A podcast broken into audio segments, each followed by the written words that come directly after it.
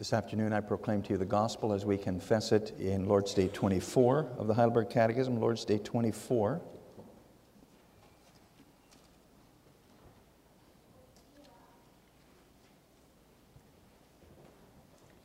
And there we confess the Word of God as follows.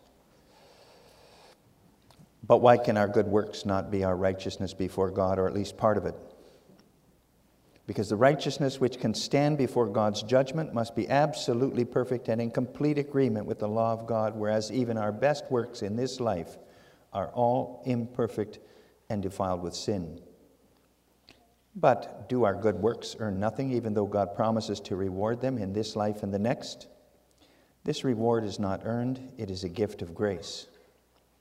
Does this teaching not make people careless and wicked? No. It is impossible that those grafted into Christ by true faith should not bring forth fruits of thankfulness. So far, our confession.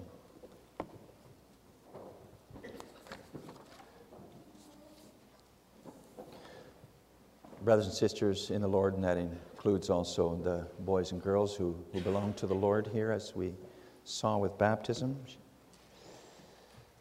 There's two things in church here which sometimes uh, seem to conflict with each other.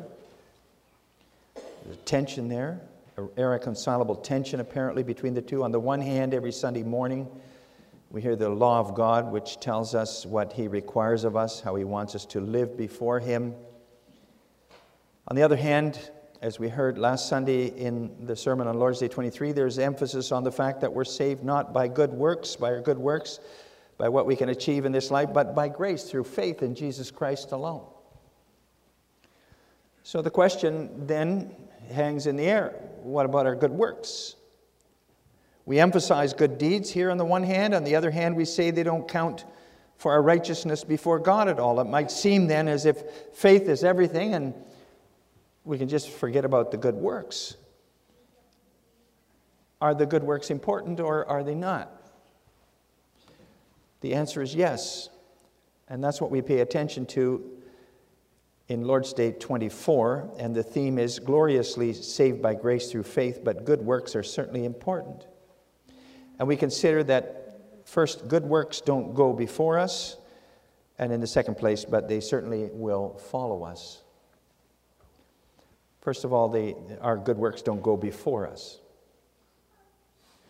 Brothers and sisters, you all understand that our relationship with God has been broken because of sin. The ultimate question then, how, is, how can we appear before God then? Is there anything we can do beforehand so that God's just punishment because of our sins might be taken away before we leave this life and end up standing there before His holy throne? Can maybe our good works go before us and appease God before we have to appear before Him? And to illustrate that question, let me use an example from the Bible the example of Jacob and Esau. You remember how Jacob cheated his brother out of their father Isaac's blessing by deceit, pretending to be Isaac with their blind father, uh, with uh, their blind, pre- pretending to be Esau before their blind father Isaac. And you remember then how Jacob had to flee from Esau because of Esau's anger at this, and how he ended up in Paddan Aram, for where he lived for many years, married the daughters of Laban, etc. But after many years, Jacob decides to return to the land of Canaan. Only problem is, that's where Esau still lives. And the relationship with Esau was broken by Jacob's deceit 20 years before. So Jacob is worried about that. So what does he do as he nears the land of Canaan with his family? He sends messengers ahead to talk to Esau. And they come back and tell Jacob that Esau is on the way to meet him with 400 armed men. Doesn't sound good. Jacob is scared. He has a guilty conscience here. But he figures maybe he can appease Esau by sending some big gifts ahead of him. First, he sends a couple hundred goats, then a couple hundred sheep, then 30 camels, then 50 cattle, Finally, 30 donkeys ahead to Esau.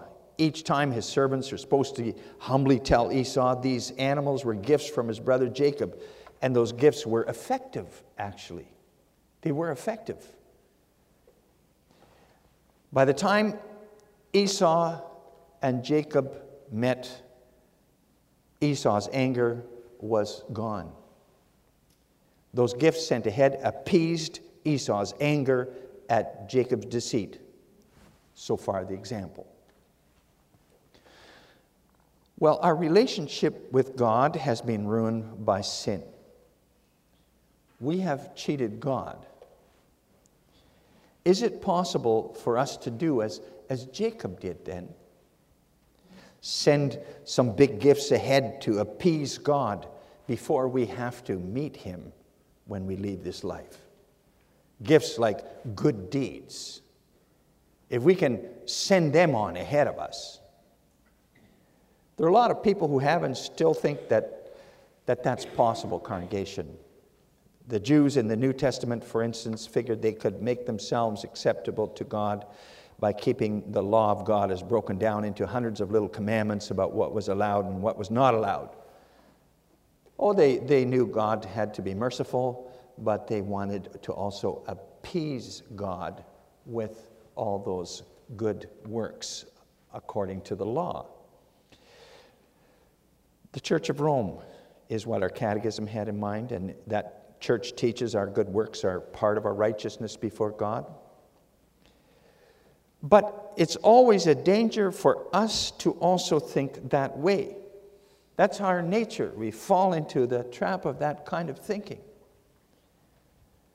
As long as I'm a decent person, I do good things, then I can appease God. He'll be positive towards me in the end. He, leave, he won't leave me out in the cold when I, uh, when I die.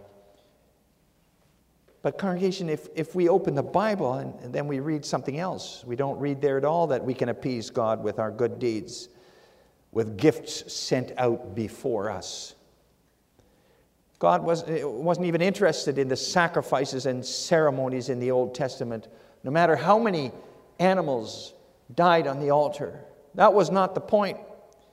David writes what the point is in Psalm 51 You do not desire sacrifice or else I would give it. You do not delight in burnt offering.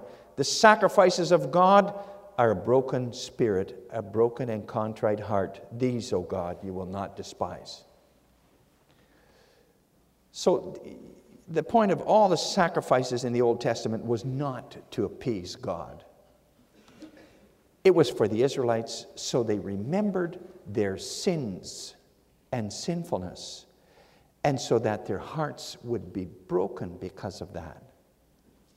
God isn't interested in big gifts we might offer Him to soothe His anger against our sins. He's not interested in good deeds we try to send to Him to appease Him beforehand. You can only go to God, in fact, with empty hands and a broken heart, as David says in that psalm. God accepts only people who realize they don't have anything in themselves to give him and who look to his grace and to Christ alone to be reconciled to him. That's what he wants. So, why can't we offer God gifts? If we serve God faithfully in our lives and really do our best to live according to His commandments and honor Him and help our neighbor, is that, is that all without value before God? Does it mean nothing? No, congregation. Our good deeds are not worthless to God. But everything we do, even our very best efforts, are imperfect and tainted with sin. We give first fruits, but maybe we do that grudgingly calculating, or we do it with a sense of pride in ourselves. Look how good I am, Lord.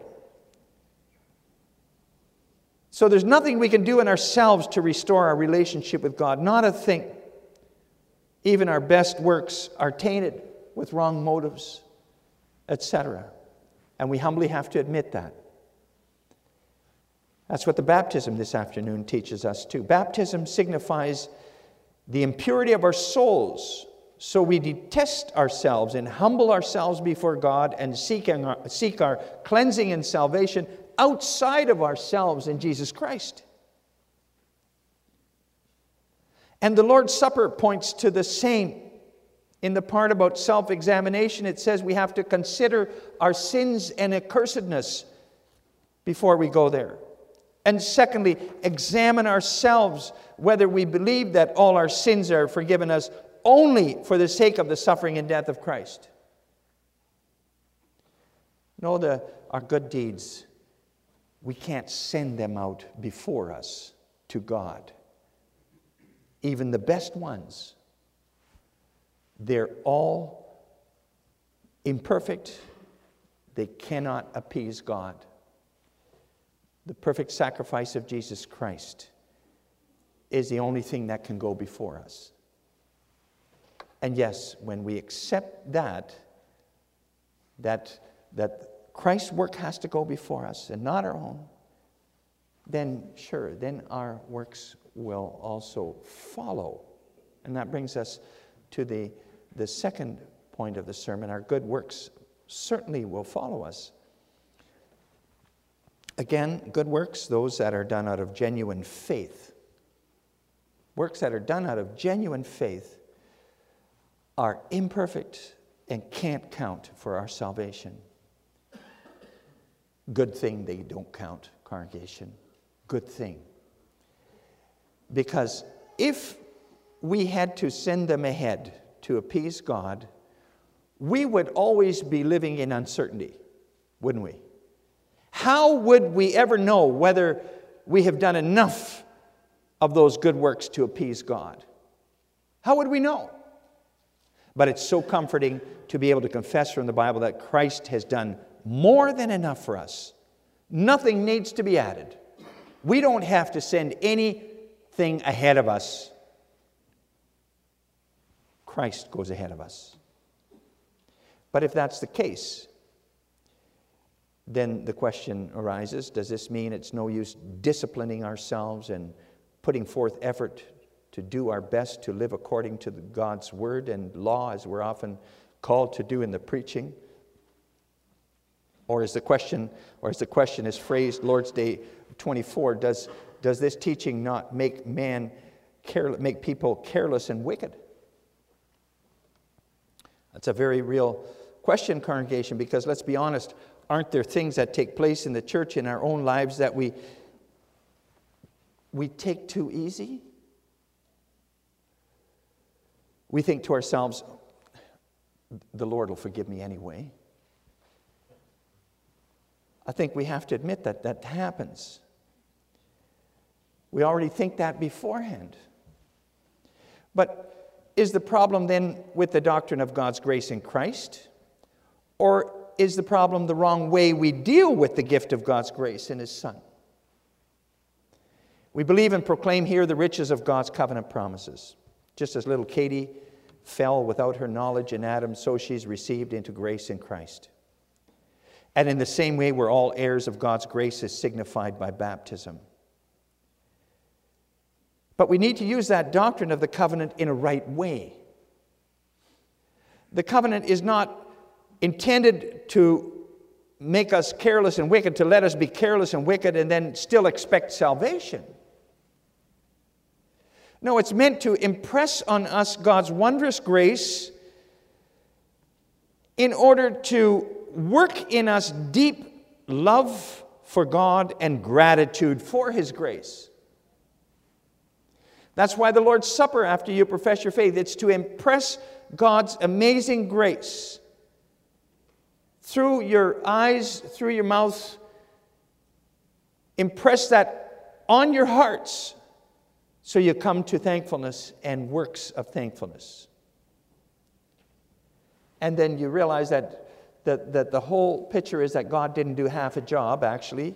When He gave His Son to atone for our sins, He also gave Him to bring us to good works of thankfulness. Good works are the fruit of faith and salvation, not the cause. your life becomes a thank offering to God for His grace. So, brothers and sisters, if you really believe, then where will then then there will be in your heart that desire, that need to do good works too, wouldn't there be?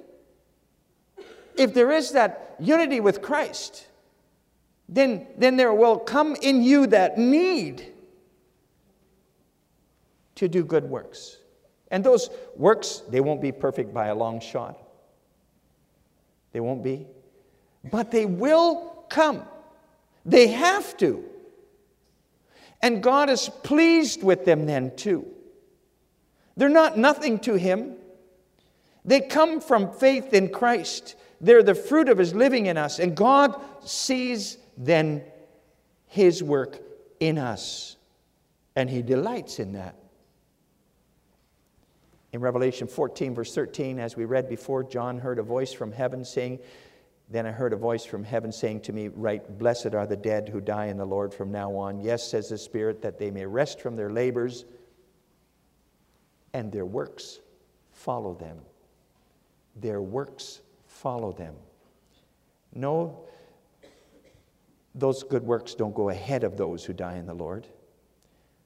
The Lord Jesus Christ goes ahead of them. They die in the Lord. He goes ahead. But what we do in faith certainly does follow us.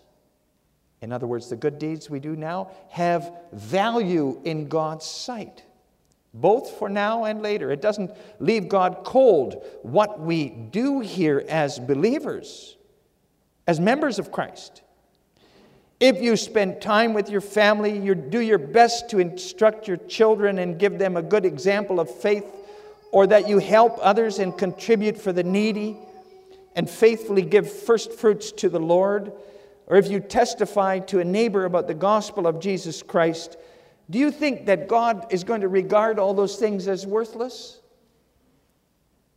That you might, might as well not have done those things? Of course not. Of course not. God is pleased with whatever is done out of faith in Christ. He sees His Son in that, the image of His Son in you, the fruit of Christ's work. And then He rewards those good works. Jesus stated that too in Luke 6, but love your enemies, He said. Love your enemies. Do good to them Lend to them without expecting to get anything back, and your reward will be great. So, those good works, they're rewarded. They, they, they confirm and strengthen our faith here. That's, that's a reward. And God, in His grace, rewards them after this life too. And He then rewards the works He Himself works in us. And you have to think about maybe something like this like a mom who gives her child money to buy her mom a birthday present. Mom actually paid for it. But when she opens it, she's delighted with it. And she rewards her child with a big hug. Thank you. Thank you for your present. I love you. But it was mom's love for her child that brought all that about in the first place. So, those imperfect good deeds done out of true faith aren't going to disappear in the refining fire of the last day. No, whatever deeds came forth because of Christ living in us will follow us. Follow us there. Those works won't go ahead of us. Our good deeds don't pave the way to God, don't appease Him. Only Christ does but they do follow and even receive reward. God rewards his own work of grace in us. It's all grace. So, what does it mean for you in practice that Christ gave his holy life for you on the cross? As we remember here this afternoon, it can't leave you cold when you eat the bread and drink the wine at the Lord's Supper then you're assured again you really share in his sacrifice and that all your sins are forgiven in him. And if you're sure about that, that connection, then you You want to bear fruit for your Savior, won't you? To His glory. And then maybe those, those fruits will not be of export quality, not always as abundant as they might could be. So it would be foolish to try to build any of your salvation on that. But a good tree will bring forth good fruit to the glory of the owner of the vineyard. So, what helps us to serve God this new week? Not the idea we can somehow appease God by doing good things. That'll only make us discouraged. No, the wonderful promise, also shown in the sacraments here this afternoon, that Christ has obtained full and complete salvation for us by his cross, and that nothing, nothing at all needs to be added to that. That motivates you. Thankfulness, worked by his Spirit. If we've truly seen Christ's glorious salvation here, some of its fullness, then we'll want to do better and want to hear from God's law how he wants us to live. Amen.